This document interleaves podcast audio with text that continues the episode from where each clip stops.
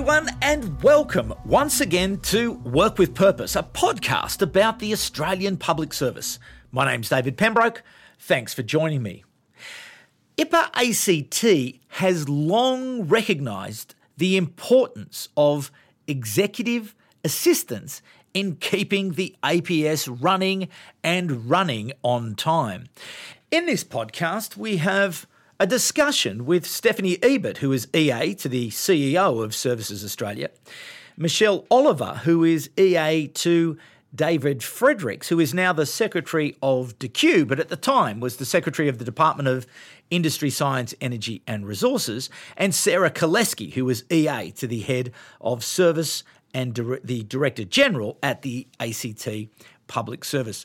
The discussion focuses on emerging issues and challenges that EAs face every day. And the panelists speak about their experience, their expertise, and lessons learned over their long and distinguished careers. They also share some great personal insights uh, about their time in the public service that really look at the need for confidence and resilience and managing up, and also leadership within their own teams. The discussion was facilitated by Holly Noble, who is the Director of Strategic Planning and Performance at the Department of Finance.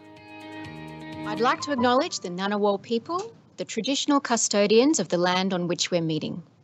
We acknowledge and respect their continuing culture and contribution they make to the life of this city and this region. I would like to acknowledge and welcome any Aboriginal and Torres Strait Islander peoples who may be joining today's event. Good afternoon, everyone, and welcome to today's event, the EA series, the EA as a leader.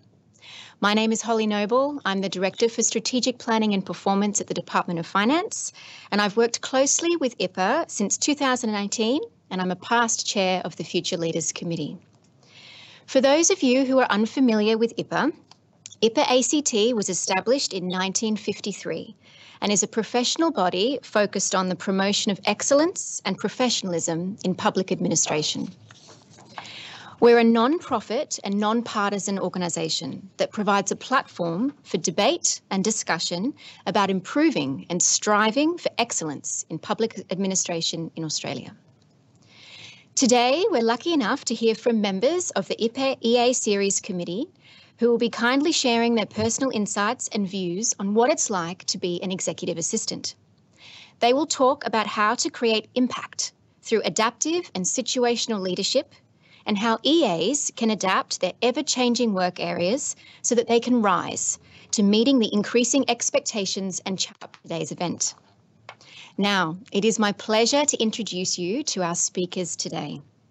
Stephanie Ebert has been providing senior level support within the APS for 15 years across all levels of government and is an executive assistant currently working to the Chief Executive Officer of Services Australia.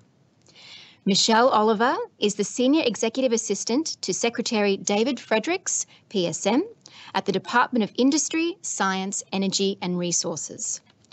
Rana Craigo, who was originally on our panel, sends her sincere apologies for today's event. And last but not least, Sarah Koleski. Sarah started her executive assistant career in the Commonwealth Public Service in 1986 before moving to the ACT Public Service in 2015, where she's now working as EA for Kathy Leigh, Head of Service and Director General of the Chief Minister's Directorate. Thank you all so much for being here today. Thank you. To set the scene, um, a little bit of background. I actually started my career as an executive officer at Hong Kong Shanghai Bank in England uh, before transitioning to Australia and the APS in 2011. Since then, I've been lucky enough to work across a number of different corporate and enabling sector roles at Comcare, IP Australia, and the Department of Finance. Um, in my current role, I look after integrated business planning at the Department of Finance, but also a centralised secretariat where we look after eight different committees.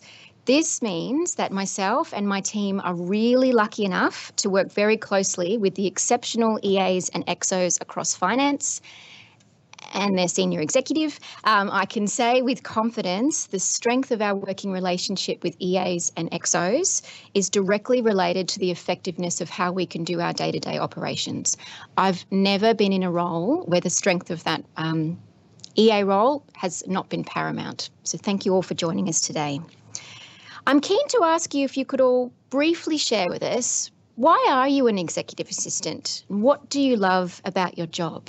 Sarah, I'll start with you. Thanks. Um, well, as you said in your opening, that I've been uh, a career EA since 1986, so I'm very much on my downhill um, to retirement. Um, uh, but it feels like I've been an EA for only five minutes. It's gone remarkably quick. Um, one of the things that uh, I like about being an executive assistant is the diversity that it brings each day.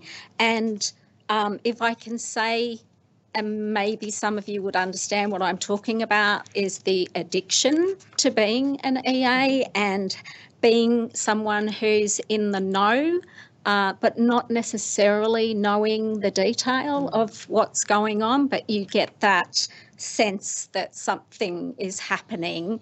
Um, so, you know, that emotional intelligence plays a really big part of being an EA.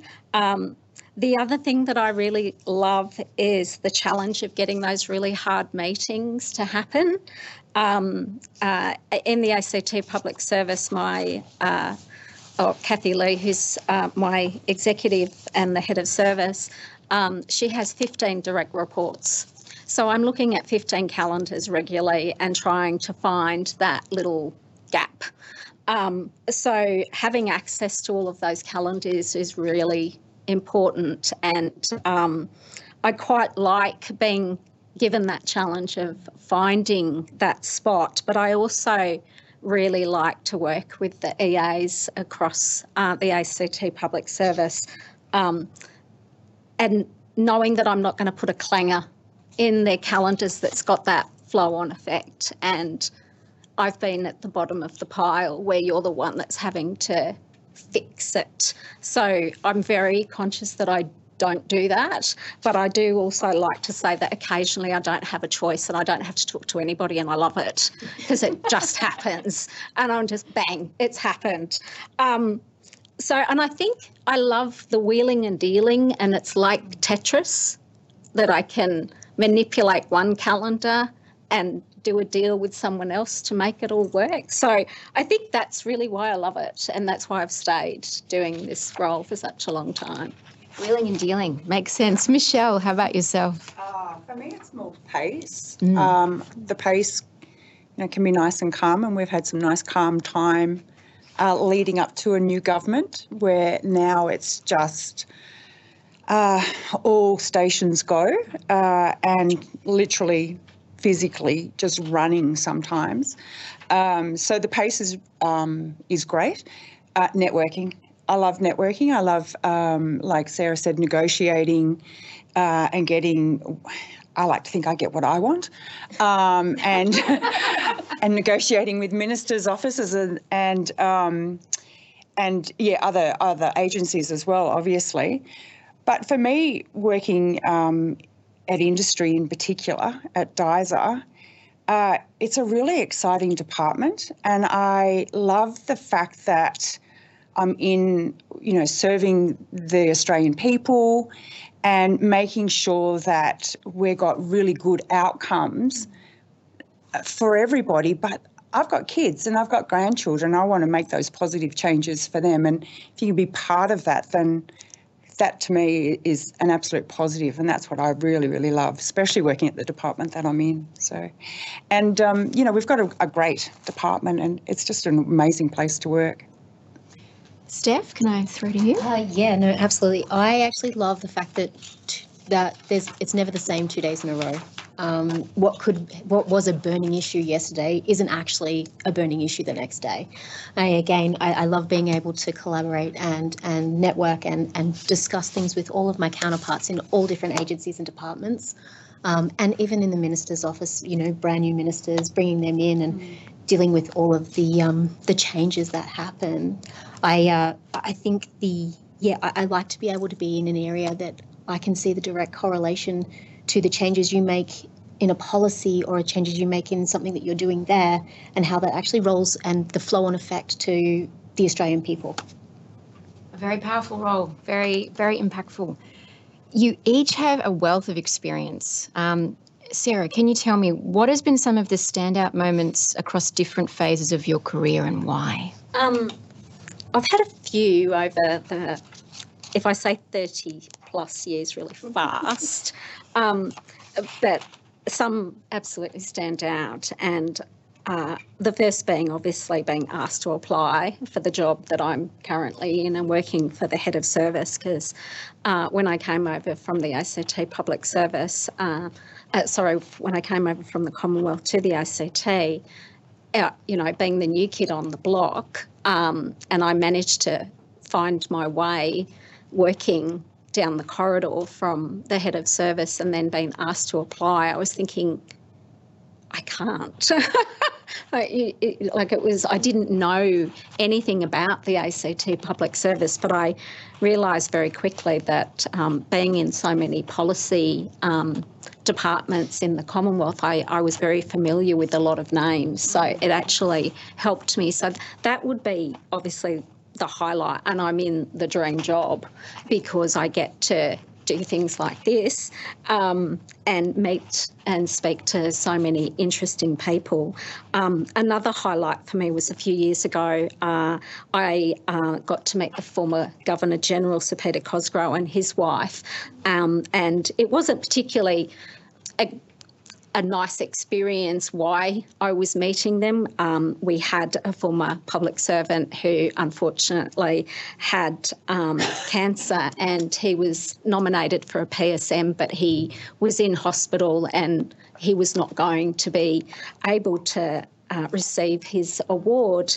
Um, so my uh, boss, Kathy, being on the council, was able to make things happen. So I got to escort uh, uh, the Governor General and his wife through Canberra Hospital, and it was quite funny watching all the um, the people around them, you know, making sure there weren't any bombs or anything in the room before we went in, and um, and I got to watch him do that investiture, um, which was quite an honour. Um, so that that would absolutely be one of my highlights. Um, and being awarded an ACT Public Service Leadership Award a few years ago as well was very humbling. That you know I was nominated by my peers, so you can't get anything better than that.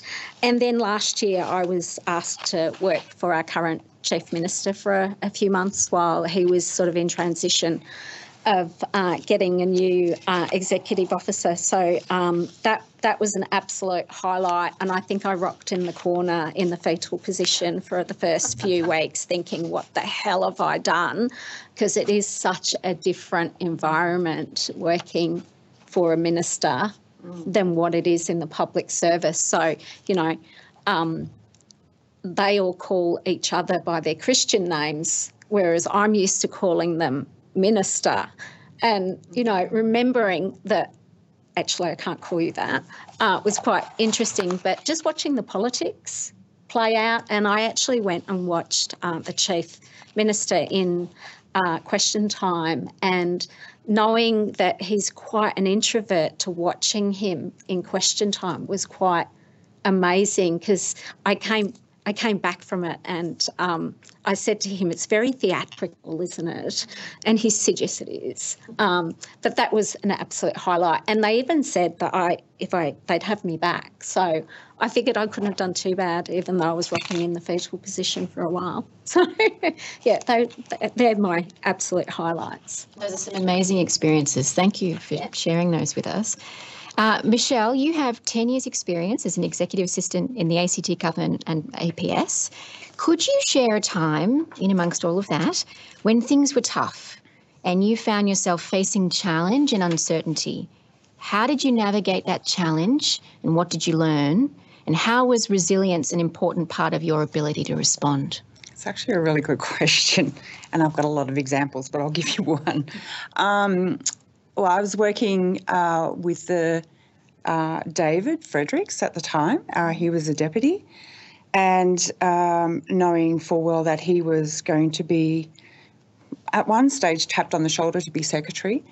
Um, you know, you watch that diary, you see little things come in through the di- through the diary, and you just know that something's going on. And that went on for quite um, a, a, long time, like quite a few weeks. But um, the probably the worst experience in that part of it was that um, he did get word that he was um, being invited to to lead up a department, and um, I was working from home, or I was on actual, I was actually on annual leave, mm. and um, uh, all my colleagues, including Rana, uh, were contacting me and just saying, you know, David's secretary, what are you doing? What are you doing? And I'm like, uh, look, I've, I, I, I've got no idea. I haven't heard anything. Um, it was really, um, I was really put in a difficult situation as well. So uh, I had my partner at home at the time. He just told me to breathe, be calm. Uh, the secretary, well, David was up at uh, a cabinet meeting in Sydney, and I knew how it was a very important one. Uh, I sent him a lovely text message and hoped that he would call me. He did call me, and he did invite me to go with him to the secretary role. So that was an enormous relief. But then when you get into, we had uh, Friday. That was Friday night at 5.30. We started in the new department on Monday. I was on annual leave. I didn't even get to say goodbye to my colleagues at finance. Uh, we started in the new department at nine o'clock on Monday morning.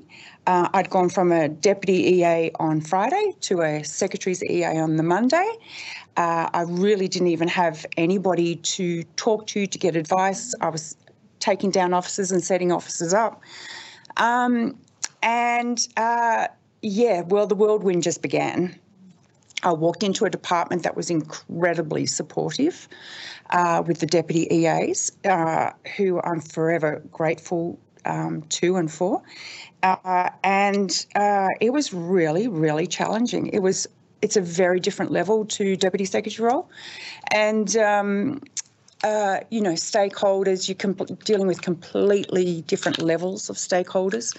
Uh, you're expected to be able to get their names and phone numbers within five seconds. Um, so just really those networks were crucial. Um, and uh, yeah, it was a really trying time. Uh, at the end of the day, I just I just backed myself, and um, I always just wanted to be a deputy EA. Never thought that ever I'd be a secretary's EA. It would have been nice, um, but just never backed myself quite enough to get to that.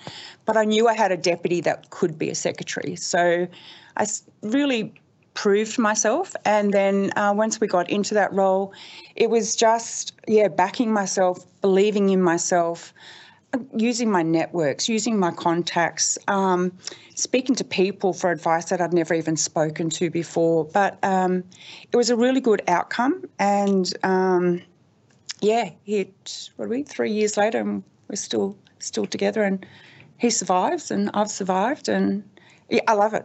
I love it, really do, and I'm so glad that I'm being honoured to have that position. That's so, fantastic advice. Resilience is so important, it's as you say, important. tapping yeah. into those networks.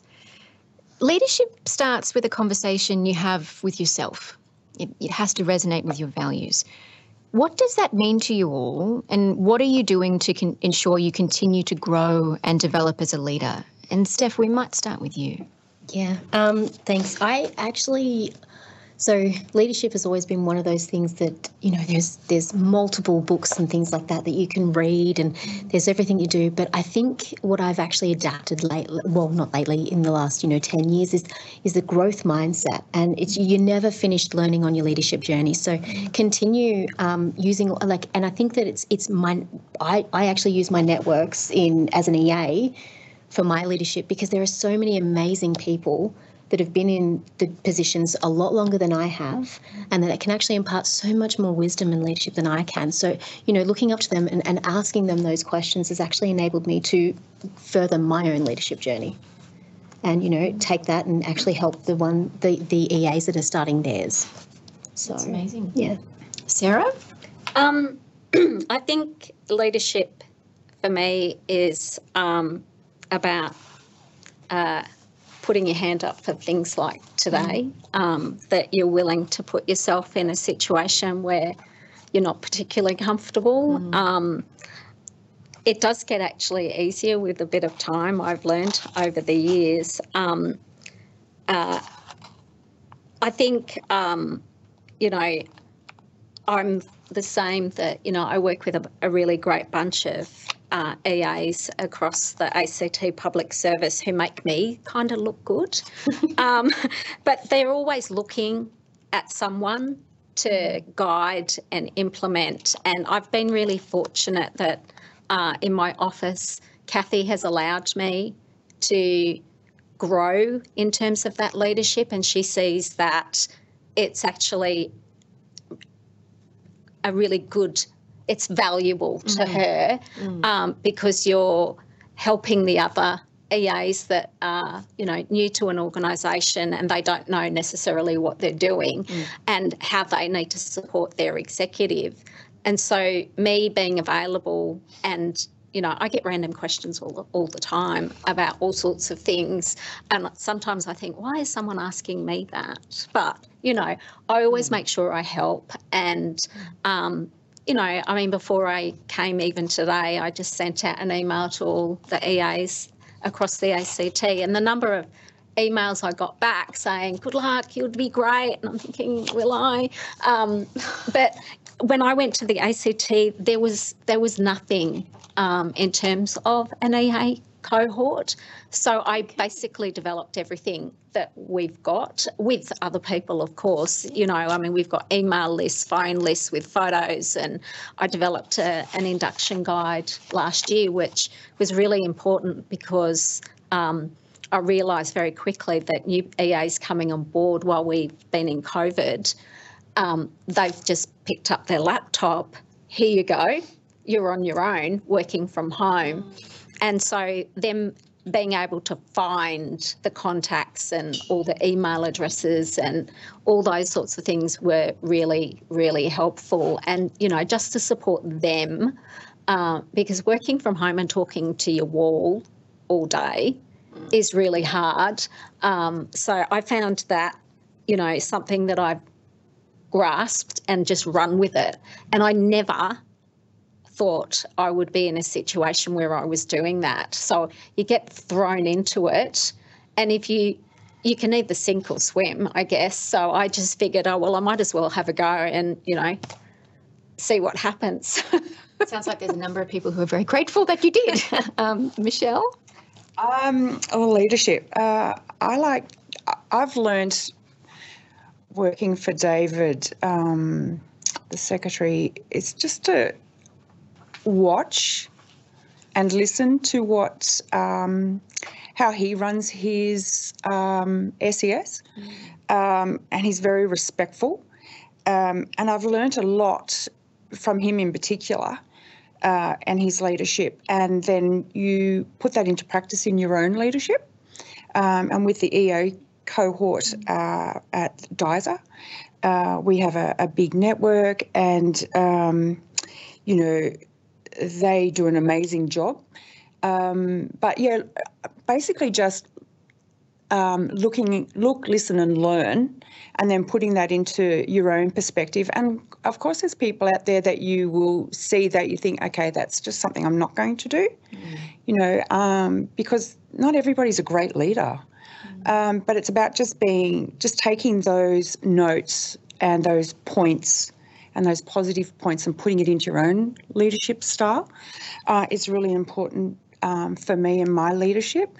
Um, and being really respectful to others is really important to me. Um, the other thing is uh, what's helped me a lot is uh, mentoring the EAs, the junior uh, or uh, more junior EAs. That's been a huge privilege for me when a EA will reach out to me and get my leadership and my advice. Um, that's quite an honour, and they'll they'll put that into into practice, and you can see them do that when they're doing their interviews and stuff like that. Um, but also too, I have a mentor And that's really important for me. Um, I have uh, several mentors, and, um, you know, not everything's easy to do. So it's great to have that mentor where you can go to and just get that uh, wise counsel and uh, and then take it back and put it into practice. Um, uh, yeah, so that that would be my my leadership. Another very important part of a, a diverse network that helps you on your leadership journey that Yeah. makes complete sense. Um, the past couple of years have impacted the way that we all work, and I think Sarah, you definitely mentioned that. Lastly, just to wrap up before we move on to um, questions from our audience, which I hope everybody is actively participating in the chat, if you could all share one key piece of advice, a call to action or a mantra that's been important to you in your EA career that you would pass on, what would it be? And Sarah, I'm going to put you on the spot. Um, I think for me, what I, uh, my number one advice, and I've seen it over the years, um, that people often think that knowledge is powerful. Um, but I actually think the powerful thing is knowledge sharing. Um, so the more information that I am privy to that potentially a lot of people don't have access to, I share my knowledge. And I can see that people are really grateful and happy for me to pass that knowledge on. Um, so that that's the one thing that I think um, I would pass on to someone if you know if you're new um, and you've learned the ropes. Pass on that information to someone else because keeping it to yourself mm-hmm. is not powerful at all. So that that would be my piece of advice. You got to remember, like everybody's replaceable, right? Yeah, 100%. absolutely. So there's no point keeping it to yourself. That's You're right. better off sharing it and building everybody's knowledge. It's not like everybody wants your job, yeah. you know. So yeah, building. Yeah, it's a great. Yeah, knowledge shared is knowledge gained. It's mm, just correct. yeah. Yeah. Michelle, one mantra. Well, I totally agree with Sarah, and it's a very, very good point. And yeah, I do the same thing. Like it's, there's no point keeping it all to yourself. If it's going to make somebody else's life easier, then so be it. Um, it's a better outcome. Um, mine would be learning from my mistakes. Like I, you've got to uh, own up to it and um, learn by your mistakes and what your mistakes are, but then putting processes in place so that you don't make those mistakes again. Like that's really important. Uh, the last thing you want is your SES coming out and saying, you know, saying the same thing to you um, where you've made a mistake. So that's that's been really important to me. Uh, so yeah, if I've ever made a mistake, I'll put a process in place um, so that I'm not going to do that again. And I've always done that, owning up to your mistakes. Like just be honest, um, and yeah, and back yourself.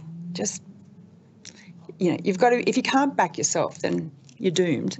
You've got to um, be able to back yourself, trust yourself, and uh, yeah, just just do it. Just go out and do it. I was once told that. You know, for um, a job description, women will read the job job description and see the the duty. And, oh, I can't do that. No, I can't do that. I can't do that, and won't apply for the job. Where a guy will go, yeah, I can do that. Yeah, I can do that, and I'll apply for a job. Why- We're so hard on ourselves that uh, yeah, you just need. I can do this. And um, if I hadn't have backed myself, then um, I definitely wouldn't be here today. Um, and uh, it's really important to read an audience and to be able to read your um, the people around you and know. You know, I can muck around with a lot of people, but there's just some people you you can't. So you've got to be able to read your audience and um, and read them well and um, put you know those reactions in place where need be. So. Yeah, I mean, some of those things can be quite subtle in Yeah. terms of nuances, and Yeah. so being able to um, pick those Yeah, is really and everybody's important. different. You know, Yeah. everybody's different. So um, you've got to be able to act appropriately, and especially in the role that you know Mm. we're all in, you have to be able to to be able to do that. really like what you were saying um, about learning from your mistakes and putting in a new process, and it's a continual journey. It links really nicely with what you were saying earlier, Steph, about that growth mindset. One piece of advice from you, Steph, if we were Um, sharing. so, yeah, this one has been a mantra from of mine for years. It's it's you're in a you're in a position of privilege, not power. Um, I've had so many. I- I've met so many EAs, and they tend to crash and burn because they wear the boss's. You know, they, they wear their title as if it's their own, and you put a lot of people. important. It Yes, is. so you put important. so many people offside doing that. Um, you know, understand that yes, you are in a you, you are in that position. You, you sit outside that boss's office, but it's not you that holds the power. You can sit there and you can help do things, but you're there to help and you're there to assist. You are not there to actually, you know, put people offside. Yeah. It's better to be easier to work with, isn't Oh, it? Right? 100%. and be um, approachable Oh yes. because you want people to come to you to have those positive outcomes. Yeah. So Yeah. why build up a, a brick wall? Well, yeah, 'cause You, but you're you're so right, negative. Steph. Like so many people, EAs in particular, think that they do hold that power, and Yeah. you just don't. Everybody's replaceable. You've got to remember that. It's also they're, uh, they're also the ones that aren't career EAs. They're the ones yeah, that move. yeah, yeah, yeah. Know your boundaries. I Yes. suppose. Yeah, Yeah, absolutely. Yeah. Yeah. That's some amazing advice. Thank you, ladies. That's just fantastic. We're going to take some questions uh, from the audience. So, thank you, everybody that's been uh, about tips and tricks. What are some of the unique things that you do um, as an EA that sets you apart from other EAs? Sets us apart. Well, I don't know about setting us apart. No. Two tri- two tricks that I'll share. Uh, one thing um, I have done is in my emails when the secretary uh, ever sends an email out, it is red, it is bold, and it is in huge font. So I'll see it in my uh, inbox first thing in the morning or during the day. It, I can see it straight away because at the end of the day, he's the most important person I've got to look after. So if he's wanting something, um, yeah, so I've bolded it, made it red, and made it huge font. I was going to say, I do exactly the same. So it must be something about Yeah. red Yeah, there is uh, one of the EAs at work. She does the same thing, but she'll have face. have it color coded. Yeah. So she's got different codes for her deputy secretary and then her uh, HODs. Um, the other thing that I have created, and I've learnt from um, uh, a minister's office actually, is she used to put a template in her meeting invites, and it had all the information in it. Sarah will have seen it coming through because. Uh, um, Kathy has an invite with the secretary. So I just have a template now that's in my signature block. It has the meeting location, it has um, uh, the VC details, it has everything in there, the correspondence, any attachments in there that is in that template. It's in my signature blocks. I just fill it in and send it out. I can sometimes delete um, stuff out of it, add to it. I'm about to add because we've just started Teams at work, so I'm just about to add a little thing in there for Teams. Um, and uh, it's ready to go. And the great thing about that is it's got attendees in there from the, the other externals to the um, internally, so everybody knows who's attending that meeting. And the great thing about that is the secretary loves it. So he can go in there, he can see all the information. He's not asking me questions. He can see it all in there.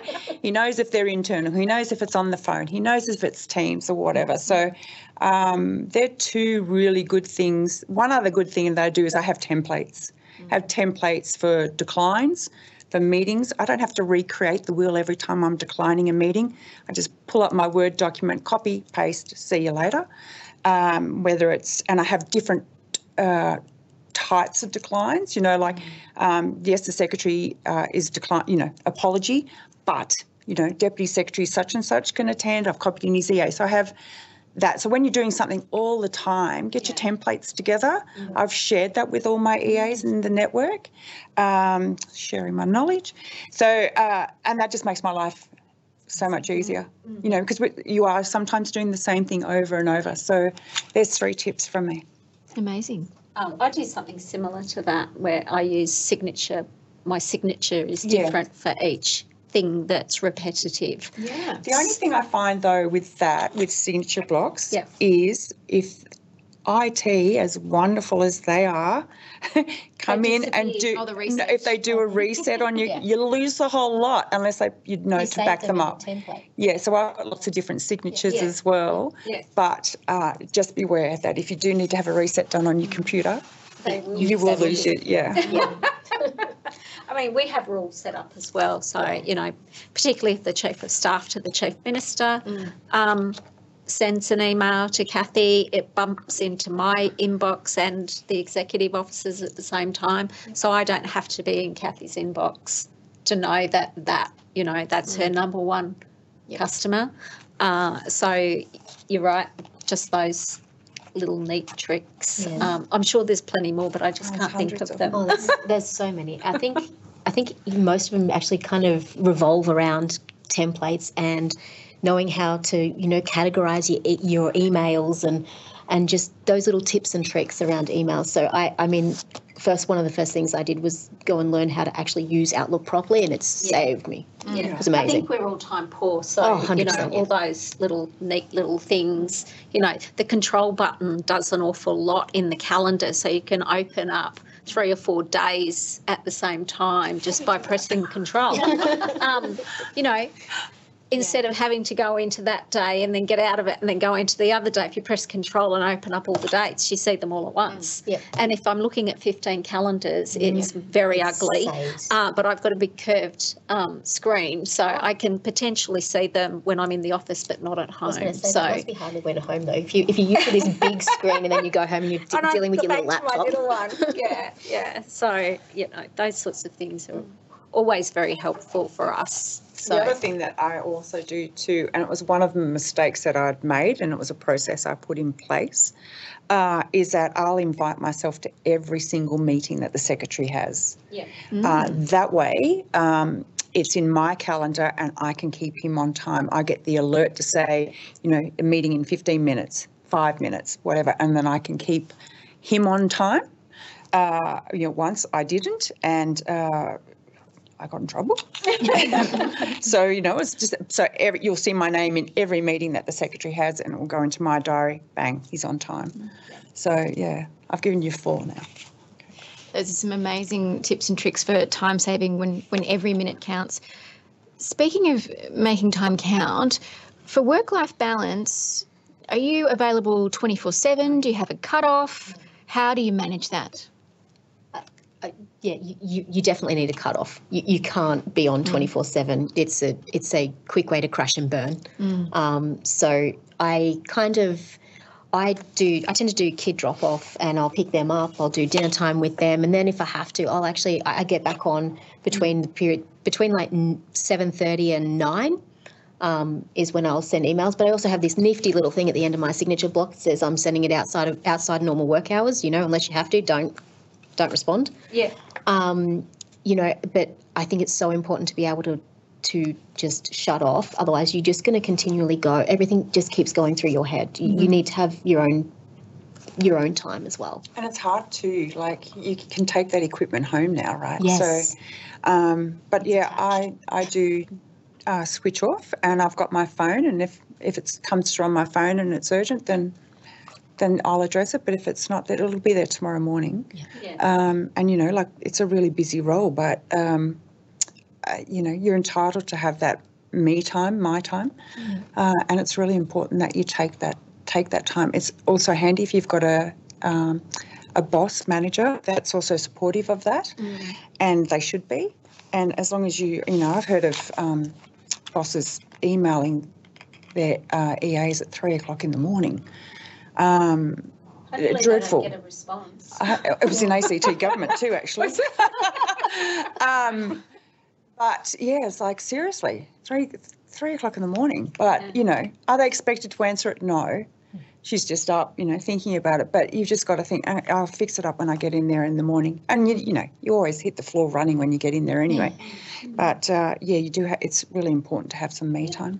I think, uh, you know, unfortunately for all of us going through COVID the last couple of years, and lots of us have worked from home, um, that time that you would normally use travelling, uh, when it first happened, you know, you're just logging on at seven o'clock in the morning instead of at half past eight when you actually get into the office. So uh, I was burning myself out in the first year or so because things were just happening all the time here in the ACT, and you know, uh, we had to do things that potentially our counterparts in the Commonwealth didn't like, particularly around Parliament House, Yeah. and you know, ministers not necessarily being able to fly into Canberra.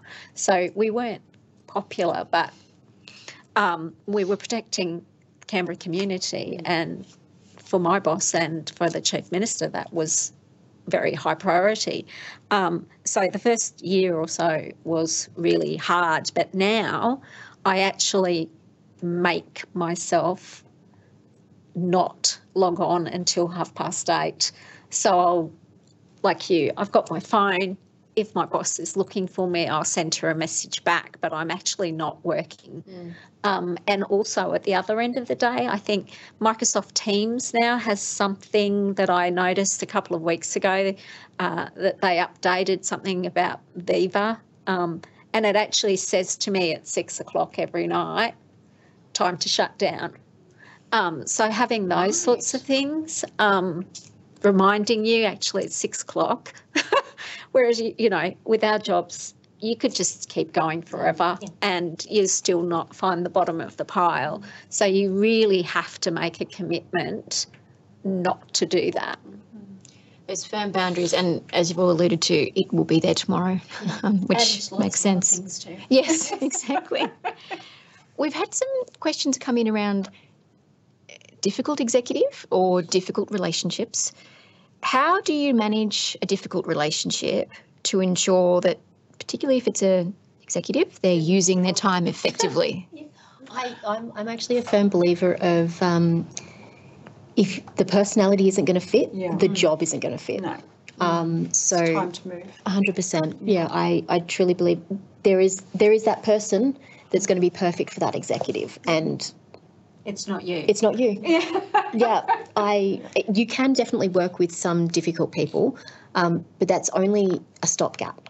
It's only you could only do it temporarily because you'll end up not liking the job that you're in. Yeah, and you, yeah, then the anxiety, the mental Yes. health, It all all that will start to play a part. Um, I, I've been in that situation and I got out of it, you know, and uh, I've never looked back since. But um, it is, yeah, it's just not going to work if, yeah. if you can't make it and the manager can't make it work, then uh, yeah, it's time to move on. I mean, I found myself in a situation like that many, many years ago that I was working for someone um, that was known to be quite difficult. He was quite an academic, so his interpersonal skills were quite lacking. Um, and I just found one day I just had to stand up to him, um, which was quite challenging at the time, but it put him back in his box.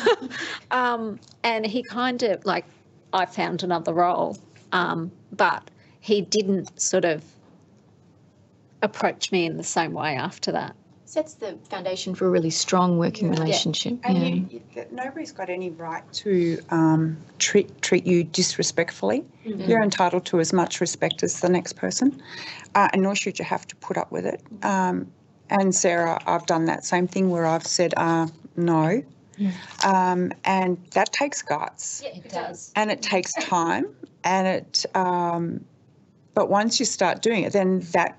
Um, that builds and you can do it more easily. So yeah, it's really important to, to be able to say actually that's inappropriate. You can't speak to me like that. And um, but yeah, if it's not going to work, it's just time to. tips and tricks. This is an interesting question. Um, not that the others haven't been interesting, but this one particularly took uh, my interest. There's a lot of um, females in EA roles. Why do you think that we don't attract more male EAs? And we don't. No. Um, and I've been really fortunate to work with a number of male EAs, and they just add a different dynamic to a team. Um, you know, uh, a lot of women together can be a bit bitchy at times, and you just find that just them being around, it's not the same. Changes the Um, conversation. yeah, I think again, unfortunately, like I mean, like a lot of roles, nurses, teachers, it's a definitely a female dominant profession, um, and I don't know how you change that. Um, it's it's a, a really hard one, but I, you know, if anybody approaches me, I encourage them. You know, you've got skills that potentially are transferable from whatever you're doing to what we're doing. Put your put your uh, an application in and your CV and have a go. Um, I don't know how it is in the Commonwealth with Oh, males, it's- but it's just- like, It's the same. We've got some uh, quite a few male EAs in the department. yeah, sort of Um, yeah, and um, you know, uh, one in particular that comes to mind. He's just amazing. Like he's really amazing, and he's great, and he puts his hand up, and um, he's proactive, and um, you know, he's really great to be around, and he's moving up in leaps and bounds, and um, you know, he, he's just a great example for um, for the males to come in there and to do that type of role. It is like a more um, female dominant role, I think, but because I always think that you know, like being in EA, you you everything's neat and tidy, it's in its place. It's um, I'm like that at home, you know, the kids are on time or whatever. Um, and keeping, you know, making the bed and whatever. But you know, that's what it's like. That's being an EA. You know, you're organised. You're, you can run that family. You can run an office and run your SES. So um, it's just more of a, I know, female dominant role. But it's it's nice to have some males in there as well. Look at Gavin in um, defense. defence. It's fabulous. He's a gun. Yeah. You know, he's great to deal with. Jack Yep. great. It's so lovely to see, you know, guys up in that level uh, running a secretary's office. Wow. Go f- go for it. Yeah. and they're great guys. Yeah, they are. Plug, plug. Ladies, thank you. Thank you so much. You've shared so much advice, experience. Um, the mantras were amazing. We've talked about networking. Uh, we've talked about feeling the fear and doing it anyway. Um, amazing efficiency tips. So, thank you very much for being so generous and sharing uh, today. And if you have a flood of emails in your inbox after you've talked about networking, um, I'm sure everybody will be happy to um, participate in that that's all we have time for today. Um, I really, again, like to thank Sarah, Michelle, and Steph for being part of today's panel and also representing the EA committee. If you'd like to be involved uh, or just want to know more about the work that we do, you can contact us through the IPA. um through IPA by subscribing to IPA content and selecting the box for EA series information. Uh, finally, we'd just like to acknowledge the event would not have been possible today without the support of IPA's partners KPMG, Hays, Telstra, MinterEllison, the Commonwealth Bank of Australia, and Microsoft. I'd like to thank you all for attending today's event, and we really hope that you've enjoyed it. So there you have it, ladies and gentlemen. Holly Noble wrapping up that great conversation. And it's just great, isn't it, to understand the roles and challenges of keeping the APS moving and moving on time and those challenges that the EAs face. They're just at the fulcrum of of decisions uh, that need to be made and the need for priority and choices and everything that goes with it. So, you know, it's just a wonderful thing that uh, the EA series continues to recognise just such a critical, important role that these um, our wonderful uh, exe- executive assistants play across uh, the EPA. Uh, the wonderful role that our uh, EAs play across the entire APS. And a big shout out to all of the EAs out there. Thank you so much for the hard work that you do uh, in keeping uh, the APS moving in the right direction.